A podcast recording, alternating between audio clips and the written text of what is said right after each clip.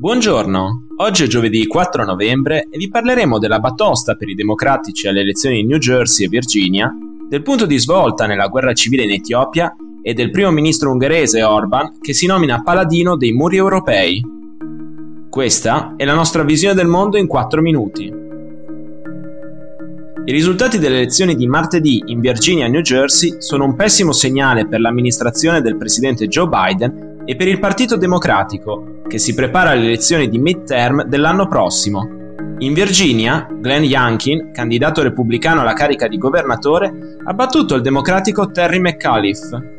Già governatore dal 2014 al 2018, McAuliffe ha perso in uno stato dove alle presidenziali dell'anno scorso Biden ha staccato di 10 punti percentuali lo sfidante Donald Trump. McAuliffe ha ottenuto solo il 48,6% dei voti, contro il 50,7% di Youngkin. A favorire il candidato repubblicano è stata la scelta di presentarsi come un moderato, prendendo le distanze da Trump su diversi temi e insistendo su detassazione e maggiore potere decisionale dei genitori nell'educazione dei figli nelle scuole. Di sicuro ha pesato anche il calo di popolarità dell'amministrazione di Joe Biden, che da mesi vede le sue riforme bloccate al congresso di Washington o molto depotenziate nella loro forma finale per raggiungere un compromesso con il Partito Repubblicano. Se perdere la Virginia, governata dai democratici dal 2009, è uno shock, va ancora peggio in New Jersey. Il governatore uscente Phil Murphy, dato come super favorito, si sta giocando la rielezione per un pugno di voti con il repubblicano Jack Ciattarelli. Questo in uno stato dove l'anno scorso Biden aveva vinto con un distacco di 16 punti su Trump. Premio di consolazione per i democratici a New York, Boston e Pittsburgh, che però sono tradizionalmente città governate da politici progressisti.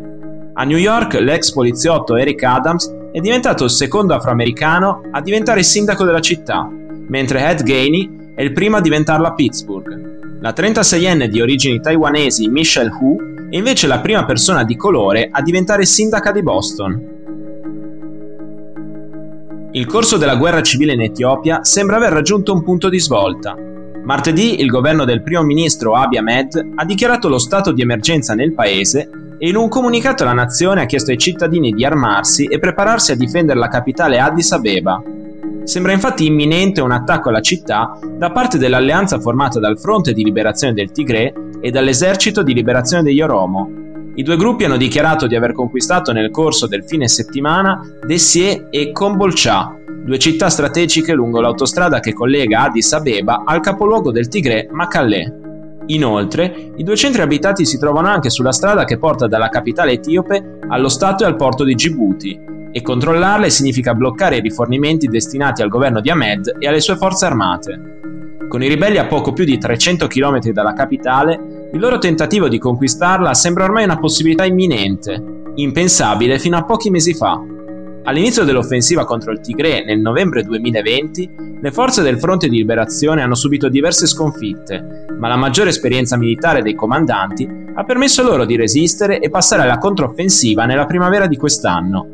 Un altro punto di svolta è stata l'alleanza siglata ad agosto dal TPLF con l'esercito di liberazione Oromo, milizia del maggiore gruppo etnico del paese. Nonostante lo stesso primo ministro Abiy Ahmed sia di etnia Oromo, gli scontri tra l'esercito di liberazione e quello federale sono diventati sempre più intensi nel corso degli ultimi mesi, fino alla svolta di fine estate. Ora, con lo stato di emergenza in corso, il governo di Addis Abeba ha il potere per i prossimi sei mesi di imporre coprifuoco e checkpoint nelle città, delegare maggiore potere alle forze armate, richiamare sotto le armi tutti i cittadini di età idonea e arrestare arbitrariamente chiunque sia considerato un terrorista o legato ai gruppi ribelli.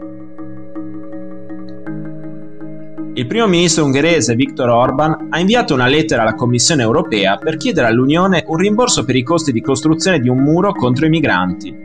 Nel documento inviato alla Presidente della Commissione Ursula von der Leyen, Orban ha scritto che fino ad oggi l'Ungheria da sola ha speso oltre 590 miliardi di fiorini del suo bilancio nazionale per la protezione delle frontiere. Siamo stati tra i primi paesi a costruire una barriera fisica alla frontiera, che ha dimostrato negli ultimi anni di poter salvaguardare la sicurezza dei cittadini dell'Unione Europea e dell'UE nel suo insieme. La visione di Orban di un'Europa come fortezza chiusa al resto del mondo ha già fatto scuola oltre i confini dell'Ungheria. Il 7 ottobre scorso una lettera simile è arrivata al vicepresidente della Commissione UE Margaritis Kinas e alla commissaria agli affari interni Ilva Johansson.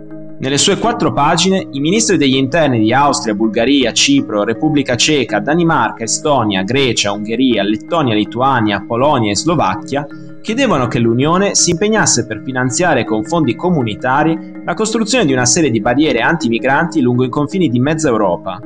In quell'occasione von der Leyen ha rifiutato la richiesta e le motivazioni dei firmatari, Ora Orban è tornato alla carica sostenendo che con la situazione in Bielorussia e Afghanistan in corso una nuova crisi migratoria è imminente e che la protezione delle frontiere esterne è una manifestazione indiscutibile di solidarietà europea. Per oggi è tutto, dalla redazione di The Vision, a domani!